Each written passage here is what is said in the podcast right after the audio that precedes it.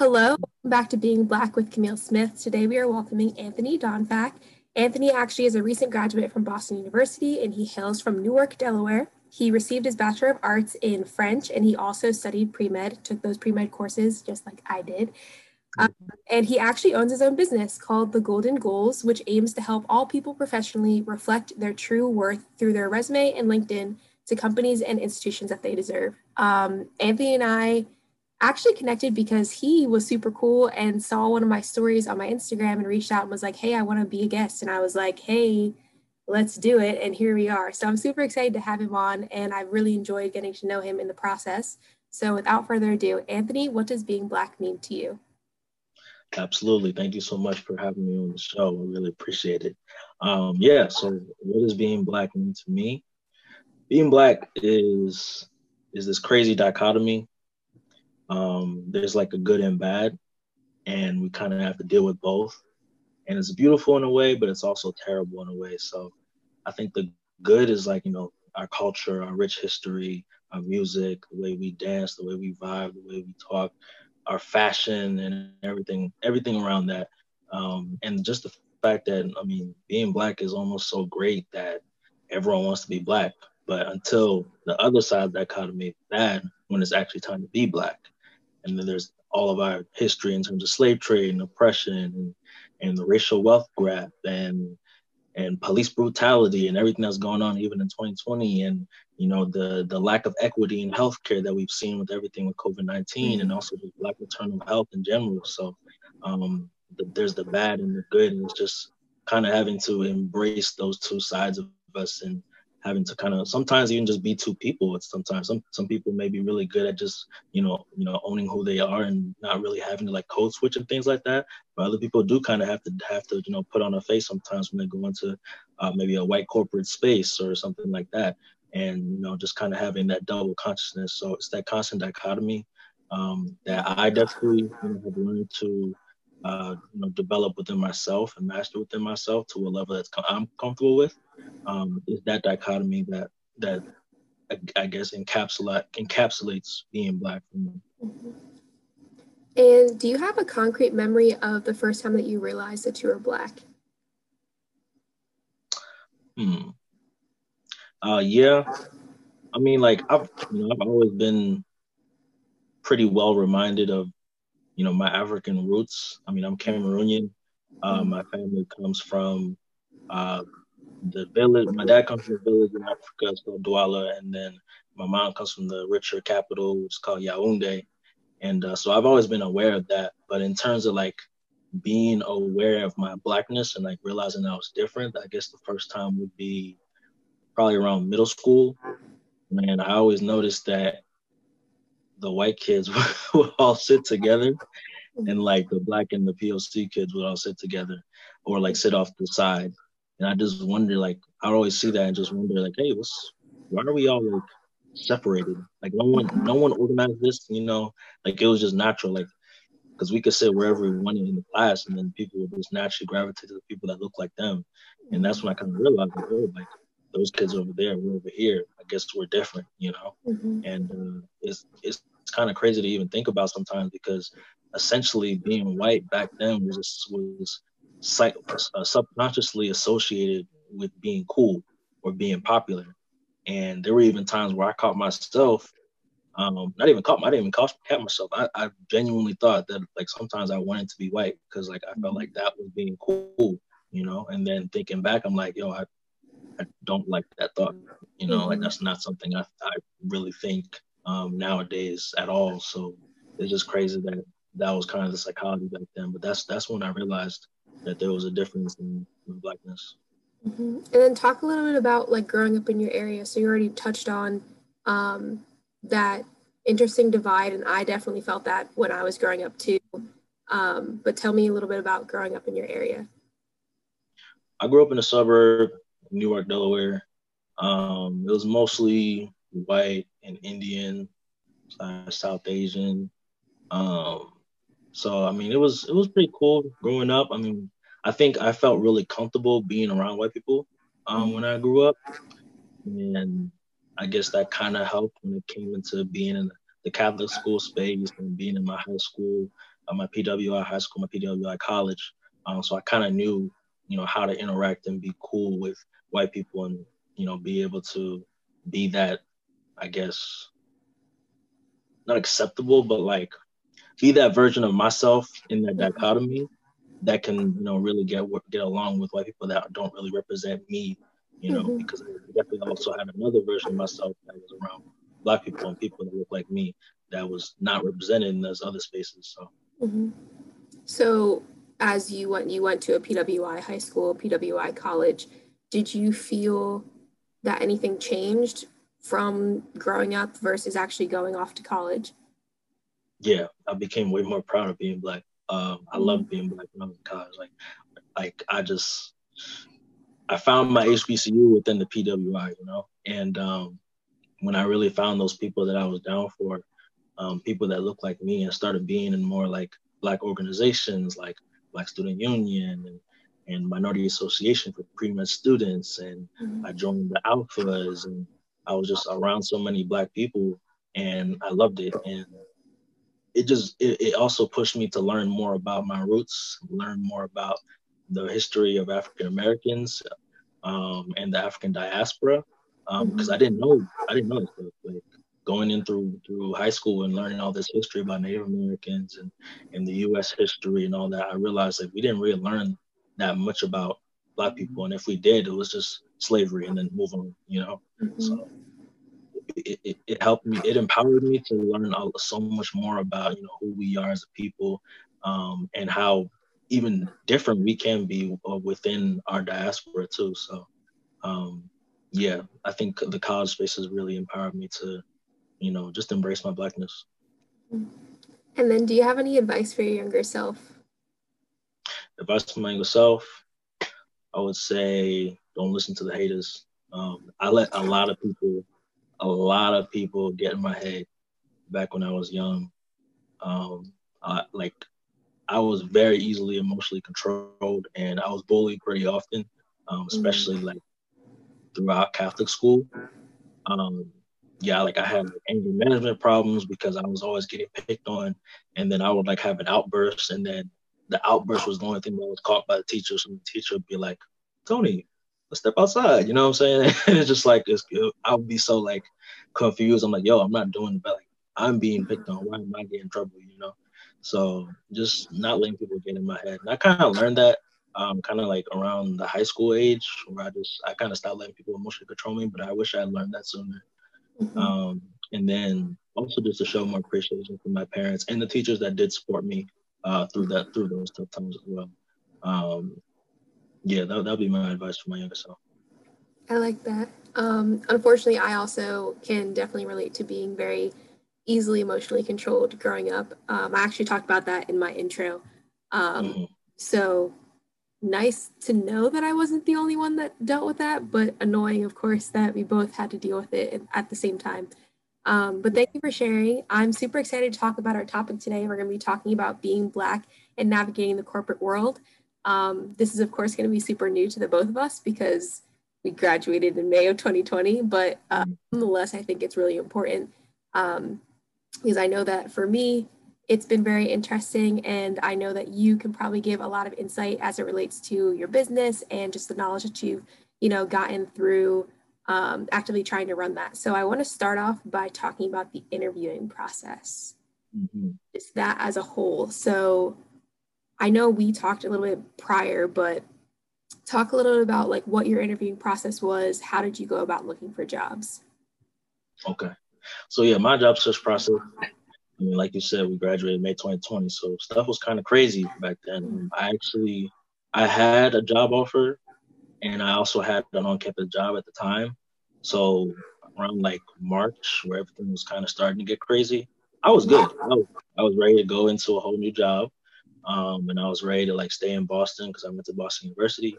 Um, I had housing set up and everything. And then when COVID came around, I lost my job. Like it was eliminated, and uh, my on-campus job was also eliminated because campus was closing. Mm-hmm. So I was I was lost. I so I had to go back home, and then I stayed home for like five months, and I was employed that whole time. Um, and that's kind of that's actually the time where I started the business and kind of making a little bit of income for myself. But throughout that entire time, I was really just applying to jobs like every single day, applying to jobs on LinkedIn, networking with different recruiters and different people in the fields that I want to go into. Just kind of getting to talk, getting on Zoom with those people and talking with them and trying to see how I can network my way into a position. And I eventually uh, ended up having a conversation with the recruiter that gave me my first job position. Uh, it was actually a sales job. Never, never be in sales. That's not where I ever saw myself. But um, something something that really uh, hit me that she said was that we're not looking for salespeople. We're looking for people persons, uh, or, or people people, I guess, you know, people oriented individuals. And I was like, that's interesting. I guess I am that, you know. And she was like, yeah, like it's essentially. So what it was, it was a solar. We're selling solar panels, and we got trained by Jordan Belfort himself. So like we got on Zoom calls with, with like Jordan, and he would like tell us everything he knows about sales and how to like persuade and how to like you know be intentional about everything you do in the sales process. And then they're like, hey, y'all y'all are gonna get this training from me for like multiple weeks, which is like three thousand dollars worth of training, but y'all get it for free because y'all got recruited through my program. And I was like, what? Okay. you know what I'm saying? so I, I went through it. I didn't, I didn't have a job. So I was like, any opportunity is good right now. So I'm going to take it, even though it wasn't really what I expected, but I took it. And um, mm-hmm. no, it, it, was it was great. Um, so I ended up, you know, coming back to Boston, getting an apartment, um, and that was my first job. So I started right off the bat just doing sales, um, and it was pretty good. It was pretty good. I'm still kind of in it. Um, and I kind of slowed down with everything, just the winter and mm-hmm. uh, the holidays. Things have been slow, but planning to get back on it. And also, our team's a lot smaller now. But uh, other than that, I also got another job from one of the things that I applied to that was in healthcare, which is where more where I saw myself. Uh, mm-hmm. So it's a, a, job working for NYC Hospital remotely because um, I was looking specifically for remote jobs. I didn't, I wasn't trying to really be out there, out there, or go to an office. And yeah, so essentially, I just take calls from patients in New York, and I can either report their COVID test to them, or I can schedule an appointment for them, or I can connect them with a doctor, or help them set up their patient portal, things like that. Um, so it's pretty cool. Um, I get some fun calls, and I get some bad calls, and a lot of normal calls. I mean, um, and then I also got another job, which was actually with a black-owned startup uh, called Spark Your Resume and uh, it was cool to even just like work for a startup and work for a black-owned company. Um, and I got that through through uh, my network. So actually, one of my friends sent me the application. They were like, "You'd be good for this. You like this? Apply." I was like, "Okay, cool," and I did. And that's how that happened. So that was my job search process. Mm-hmm. Um, yeah. So it seems as though, even though it started off rocky, you know, you mm-hmm. made a way for yourself. Um, my job search was very interesting because I feel like um, for engineers, you you either it's you're in two groups. For engineers, you're normally have a job right after your internship, like they'll offer you something, mm-hmm. um, or you have to wait until like January, February for positions to be posted. And I was in the January, February group, and I mm-hmm. remember looking in looking for jobs in every single class. Like I would have my laptop open and I'd be like refreshing the same website. Um, and it was like really, really like stressful because what I learned through that process is that I I don't know if it's can be applied for all companies or all industries, but engineering companies, specifically pharma companies, will only post jobs like actually when they need a person so mm-hmm. started in like November, December because I don't like procrastinating. So I like I'm applying to jobs. I'm like, yeah, there's a lot of jobs out here. And then they're like, can you start in January? I'm like, I'm still in school. no, I can't. Um, mm. so of course I had to wait until that January, February period. And I was super blessed because I found a position that I really, really like. It's the position that I'm in now. And mm. it was a Cinderella story because I applied. I actually ended up meeting one of the people that started the program that I was applying through through my network, which we're going to definitely talk about networking later because that's so incredibly important. Um, I was able to talk to him, had my actual phone interview, uh, then was invited to a super day, which I like had to interview. Um, I think like there was three different interviews, and each interview had like three or four hiring managers. And then after that, I got the offer or the verbal offer. Then a week after that, I got like the actual contract. And then I was able to sign by the end of March. Um, yeah. Like I was looking for a bunch of jobs, but then it like happened really quickly, and then I was like, oh, okay, cool. And I was again very because my job wasn't affected um, by COVID in the way that like my start date was the same, you know, time. I still, of course, have to work remotely a lot more than I would have. Mm-hmm. I think. Um, mm-hmm. But do you think that your interviewing process for any of the three jobs that you have gotten over the past few months was affected by you being black? Affected by me being black? Um, I would say yes, but most likely in a good way. Okay. Um, and I'll speak on more than just the recent jobs that I mm-hmm. got because across all the positions that I've really like applied for or tried to get, mm-hmm. usually they're either looking for a diversity factor. Mm-hmm. that like I was in orientation or I was a resident assistant. So those jobs they kind of wanted, especially from a you know a university standpoint, they kind of wanted some diversity and representation in, in their staff mm-hmm. um, in order to be able to deal with a diverse student body mm-hmm. um, or quote unquote diverse student body. You know how that goes. and um, uh, so that that usually helped me uh, more so than hurt me. And then other than that, I don't like I've never really experienced a negative uh, a neg like a negative type of feedback from me being black in an interview or even perceived anything like that. Mm-hmm. Um, I know that is it is a a reality for some people. Mm-hmm. I've never experienced it though. So I have a very interesting story um, mm-hmm. that I think like I had to think about whether I wanted to share it because of course again like mm-hmm. storytelling is really important to me, but sharing stories all the time can be like emotionally exhausting. But I do think that this is important. Um, so two things. One, I have really curly hair if you haven't mm-hmm. that. Um, and I distinctly remember before my super day, I like it was a Zoom call. So I was going to have Zoom meetings all day. And I had my hair out and I was like, Dad, like, should I just put my hair back? And I think that that's like, I think it's very unfortunate that I had that thought, but I do think that a lot of Black people do have that thought on a regular basis, especially Black women. Um, mm-hmm. Black men, of course, that have like longer hair, or if they have braids or dreads or whatever the case may be, of course, they probably think about it as well. Um, I eventually did decide to wear my hair out, but I do think that it's very unique that Black people have to think about that as it relates to the interviewing process. Mm-hmm. And I mean, people like curly hair has always been, unfortunately, always been viewed as unprofessional. So, like, even when I was a kid, mm-hmm. I just always wanted to straighten my hair all the time. Or at career fairs in college, I would always have like my hair slicked back, or mm-hmm. um, or I would straighten it.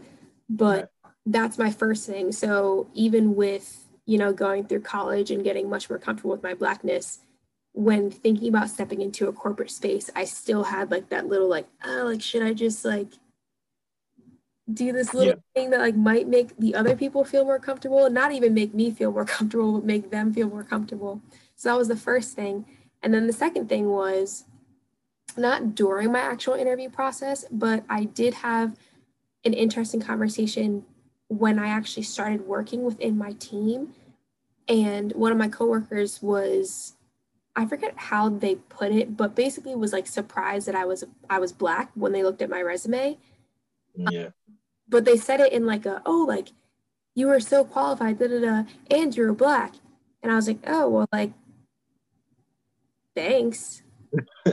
like, appreciate it. Like, I mean, like, I feel very comfortable. Like, my resume is very impressive but I think it was just very interesting that that was even like a conversation to be had after. Um, so I don't know. I mean, again, like you work with resumes, and like, of course, the resumes are super important. In working at my new job, like I help review resumes for like the diverse talent program that I was actually hired to. So they are super important. But I just think it's interesting that like that had to be something that like not even I had to deal with, but like Right. I don't know. Maybe I was being overly sensitive about it and I was kind of looking around like, did anybody else peep that that was weird? Or mm we just all gonna sit quietly mm-hmm. and move past it? But I do want to mention those two stories because I do think that it happens a lot more than it should. So if that does happen to you, it's unfortunate, but it does occur. Yeah. Yeah. and and I want to say like I don't I don't think he was being overly sensitive at all. I think he felt it for a reason. Um, mm-hmm. so that's definitely valid. And also, I mean, there's you know, there's two sides to that specific situation, right? When it comes to professionalism um, and being black, is one, there's the side where it's like, hey, do you really want to be at a company if they're not going to accept for you for all of who you are?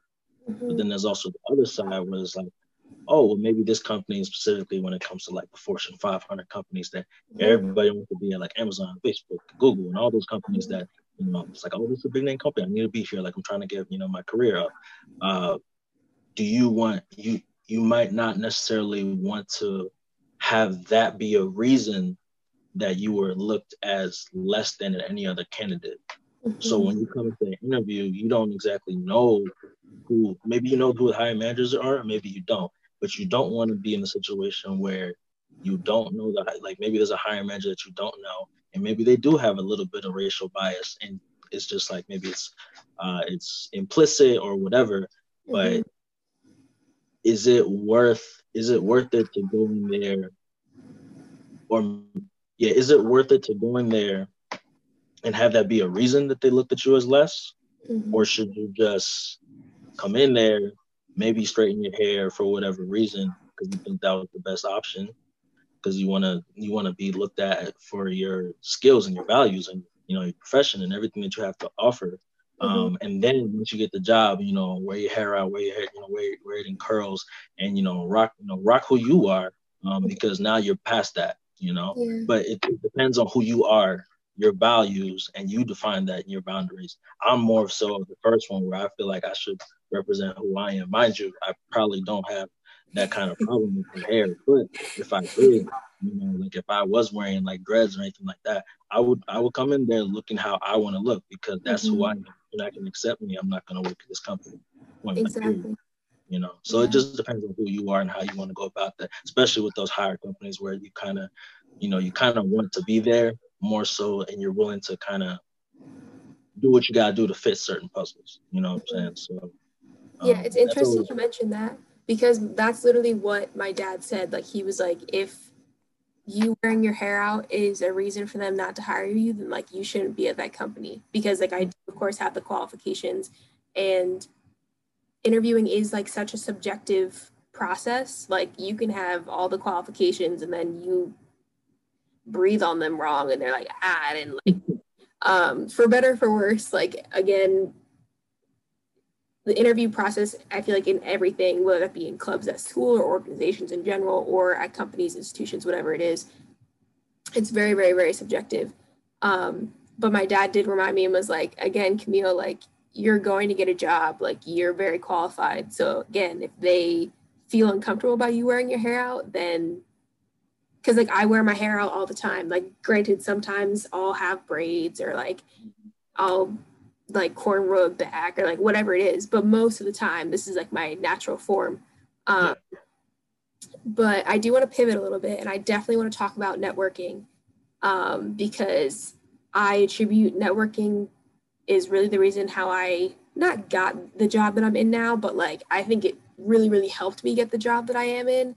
And again, since your company has a lot to do with helping people network, um, why do you think networking is so important? Networking is key. Networking is the key to success, honestly. Like, um, and I, I mean, networking essentially can get you over the stack of resumes that the hiring manager has to look like. Networking can get you past the giant database of resumes they haven't looked at because when someone has a personal recommendation and they're saying, hey, he or she or they would be a great addition to this company, the, the hiring manager is automatically like, yo, I know this person they already work here. They're already doing a good job, and they're saying this person would be a great addition. I don't even got to worry about the stack right now. I'm trying to see what they're talking about. You know, mm-hmm. so that's that's the key right there. Um, that I mean, 70% of jobs that are um, obtained in this day are through networking and referrals. So you want to put yourself in the best possible position because Because if you're just applying the regular way and just uh, you know applying the company websites through LinkedIn, I mean you're you're doing the bare minimum essentially is what you're doing. I mean everyone else is doing that. So how can you mm-hmm. make yourself different? How can you make yourself stand out among the crowd? But also like I wanna I wanna I want more people and I kind of try to do this to my business as well is I want people to look at networking less of a businessy formal thing and more of a just a, a, a way of life. Like mm-hmm. networking doesn't have to be always talking to someone in a suit or a blazer and you don't know them, but you're trying to like get some information from them. It can be a friend, you know, mm-hmm. it could be a classmate, it can be a fellow student or a member, it could be a coworker, it can be anyone that you have any type of normal, you know, casual, uh, familiar relationship with. I mean, that's your network. I mean, think about the the quote, it takes a village. A village is your immediate network. Your family is your immediate network. I mean, your dad may know people, your mom may know people, your uncle, your aunt may know people, your brothers and your sisters may know people. And if they don't know people, they're gonna know people in 10 years and 15 years, 20 mm-hmm. years from now. So never forget who's around you and never forget to, you know, look to your side instead of always trying to connect with someone in some CEO or manager position. I mean, you can do that, you know, that's great but also mm-hmm. look to your left and your right because your network is much more multifaceted than you really think. Mm-hmm. And like actively not trying to look past people. Like I think that's really important. Um, and that's something that my dad always talks about. Like you really should you you shouldn't look past people. If you've been friends with someone for a long time, even my mm-hmm. parents, for example, my mom is shout out to my mom one of the best networkers I have ever met. Like she walks into a room and she knows everybody. And like it's it almost like becomes like a joke within like my immediate family because it's like we go anywhere and like she's not necessarily like the best at names, like remembering people's names, but she remembers people's faces and she feels very comfortable going up to someone like, "Hey, I know what you, I know your face. Where do we meet?" And she'll just start talking to people. And I definitely attribute like again getting the contact that I eventually or eventually helped me feel more comfortable in my phone screening because she was like, Oh, you want to work at this company? I think I have a friend that I used to work with that knows somebody that works there. So she calls that person. That person calls this girl or this woman that uh, then talked to me. That woman didn't even work at the company anymore, but she still had a lot of close contacts. She called two other people. I had phone calls with them. And then both of them happened to be the co founders of the organization that I was trying to apply through. But like, had I been like, oh, like I don't want to, you know, talk to my parents, like I'm gonna do this by myself. I'm gonna, you know, add people on LinkedIn and whatever the case may be. And sometimes you have to do that if you don't necessarily have those connections. But actively trying not to look past, you know, your mom, your dad, your siblings, cousins, whoever, because you'd be really surprised. What is that like? Um, it's like the 10 degrees of separation or something. Oh yeah, six degrees of separation. Yeah. Like yeah. it's a real thing. Like the fact that my mom was able to call one person and then within a day or two she was like, Yeah, like you can like email this person, like set up a call. And then in talking to them, both super cool people, talk to them on a regular basis too. Always follow up. That's a sidebar. Always follow up. When you're like calling someone or talking to someone about something, please send them an email or just like mm-hmm. Tell them how you're doing or like mm-hmm. happy holidays or something. Like that's you need to feed the connection. You can't just talk one time and then only show up when yep. you need something, you know? Right. Absolutely. I I think I really learned the the benefit of networking through just seeing how many people that my mom knew like growing up and I've been actively trying to do that as well. Um, so mm-hmm. do you have any advice for black people specifically when it comes to networking? Uh, yes, and here's the first thing before I even get to that answer.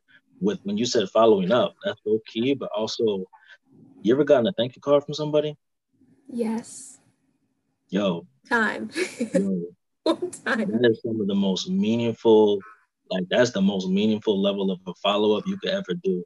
Mm-hmm. So someone someone once told me actually very recently that the best people the the I guess the most successful people with the most social capital do follow follow cards all the time. And it can cost, I mean, it costs like 25 cents to a dollar for a follow up card. So it's really not that expensive, not that expensive, mm-hmm. but people remember that. Like, I got like I got a follow up card from someone, actually one of my clients, mm-hmm. and I was like, wow, like, wow, okay. Okay, I'm, I'm gonna remember this. Like mm-hmm. this is it's probably not even throw away for a while, you know. So you literally have a reminder there. So if you actually send a follow up card to everyone you've networked with, or anyone you, or you interview, like people you you interview with, mm-hmm. I mean, the level of success that you experience as opposed to had you not is gonna be exponential. Mm-hmm. So I just want to point that out because just sprinkle that in yeah. Because even even if you don't necessarily do follow-up cards like i do think handwritten anything just mm-hmm. feels more sentimental. But mm-hmm. after an interview send an email. After a career fair after meeting someone like at a business whatever like just send an email and say like hey like i really appreciated you know or i appreciated our, our conversation. Like i liked talking to you. I hope that we can stay in contact. Like that shows intention you know it wasn't just a one-time conversation and hopefully actually you know getting a legitimate connection with someone. I remember i met someone at one of my internships and her and i like act a, a woman that works there we actually like get lunch. Well i mean granted since covid it's been a little off but since then like we had gotten lunch like maybe every few months and it wasn't just about business but also when i was starting to look for jobs and she had an opening, she immediately emailed me and was like, Hey, Camille, like, I know that you're looking for jobs. Would you be interested in this area? And even though I wasn't, she thought of me. And like, that was an amazing opportunity. And because her and I had such a good conversation, she was willing to like let me refer her to someone. So I had a friend that was really interested in being in her field. And I was like, yeah, like, let me ask them. I can connect the two of you. So not only like does networking benefit you, but it also can benefit, you know, your immediate network as well. So like you're not, it's not even networking is just important. If you haven't like gotten that, Absolutely. Um, and just you know overall advice uh, for Black people in general, just to you know master the professionalism of networking and interviews and all that. Go above and beyond because I mean we always hear that we kind of have to do ten times of what we expect we have to do in order to get the average, you know, results of mm-hmm. our white counterparts. So go above and beyond, do whatever you can do to stick out. Um, because at the end of the day, I mean, your first introduction to any employer or professional is going to be through your resume if it's not through networking. Mm-hmm. So, you know, make sure your resume is on point. Hire you a resume writer like me, you know, or anyone else, but hopefully me, you know, and um, you know, uh, upgrade your LinkedIn. You know, make sure that you're reaching out to who you need to reach out to. Make sure you're doing extensive research. Most people just apply knowing the company name, but you should know the mission. You should know how they're involved in the community. You should you should know maybe some of the news of, of recent, you know, important changes that the company is going through. These are things you can mention in an interview and mm-hmm. in a mm-hmm. cover.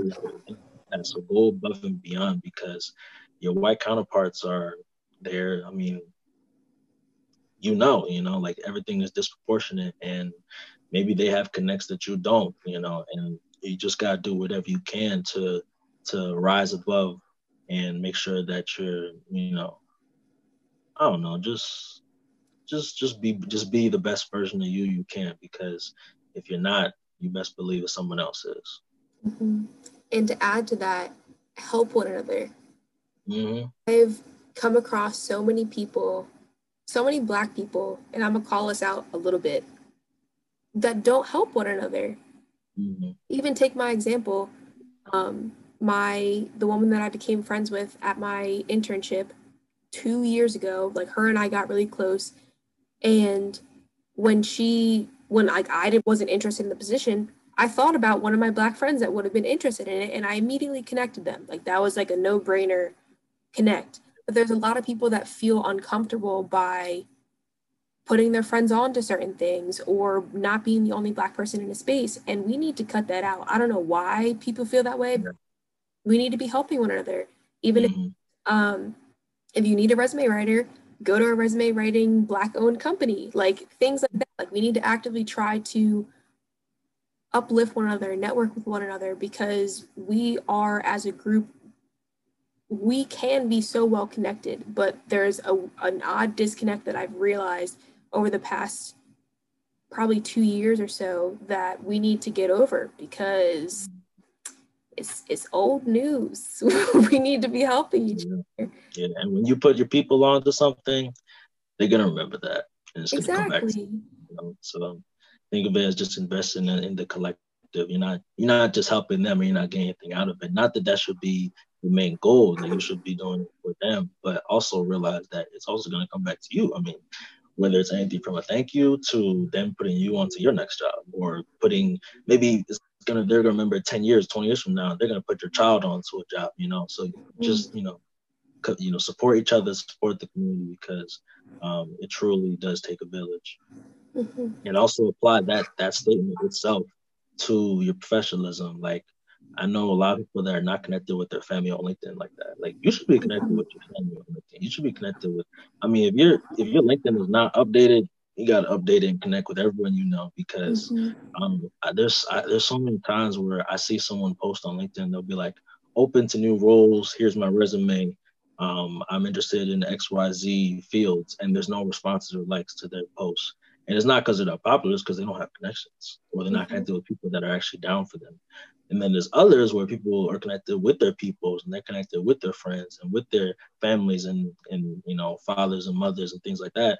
And you have them commenting hiring managers that they know on LinkedIn, they're connected on LinkedIn. You have them sending their resume to other people on, on, on LinkedIn, and you know the comments are just blowing up with all these references or all these, or even someone just saying, "Hey, whoever sees this, just know that this person is a great candidate. You should hire them. Mm-hmm.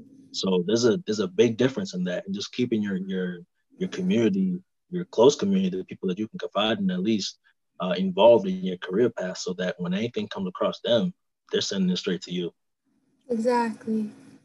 And do you have anything else that you want to add to our conversation, or you want the viewers to know? Oh yeah, my business, Golden Goals. We are career coaching company, black owned. We do resume, we do LinkedIn, we do networking services, whether that's mentorship or we can actually do the networking for you. Um, and we also do cover letters and just things like that. And also we help all of our clients in general, just giving advice and you know helping kind of steer your path towards the career you want or the career that you're thinking about, or even if you don't know what kind of career you want, a career you want uh, just kind of helping you, you know, process that thing and get to where you need to go and represent yourself in the best way possible. Because as we like to say, you know your worth, we make it visible. I like that. I like that so much. And I, again, I think this is just so important because navigating, interviewing, and hiring and first days, and even I'm six months in, but still navigating, you know, um, corporate spaces is always so hard. So I think that this episode is just really, really important. Um, and I hope that it's helpful. I'm going to put um, Anthony's business Instagram in the description box. Um, and yeah, I'm just super excited that this happened. And I'm again hopeful. I'm sure that people are looking for jobs because people are about to graduate, and it's just an endless cycle of people being yep. about yep. trying to find a job. Get your resumes enhanced we here, golden goals before the year ends. Get your resumes right. in. You heard the man, but uh, thank you for tuning in to this episode of Being Black, and we'll see you next week for another episode. Bye.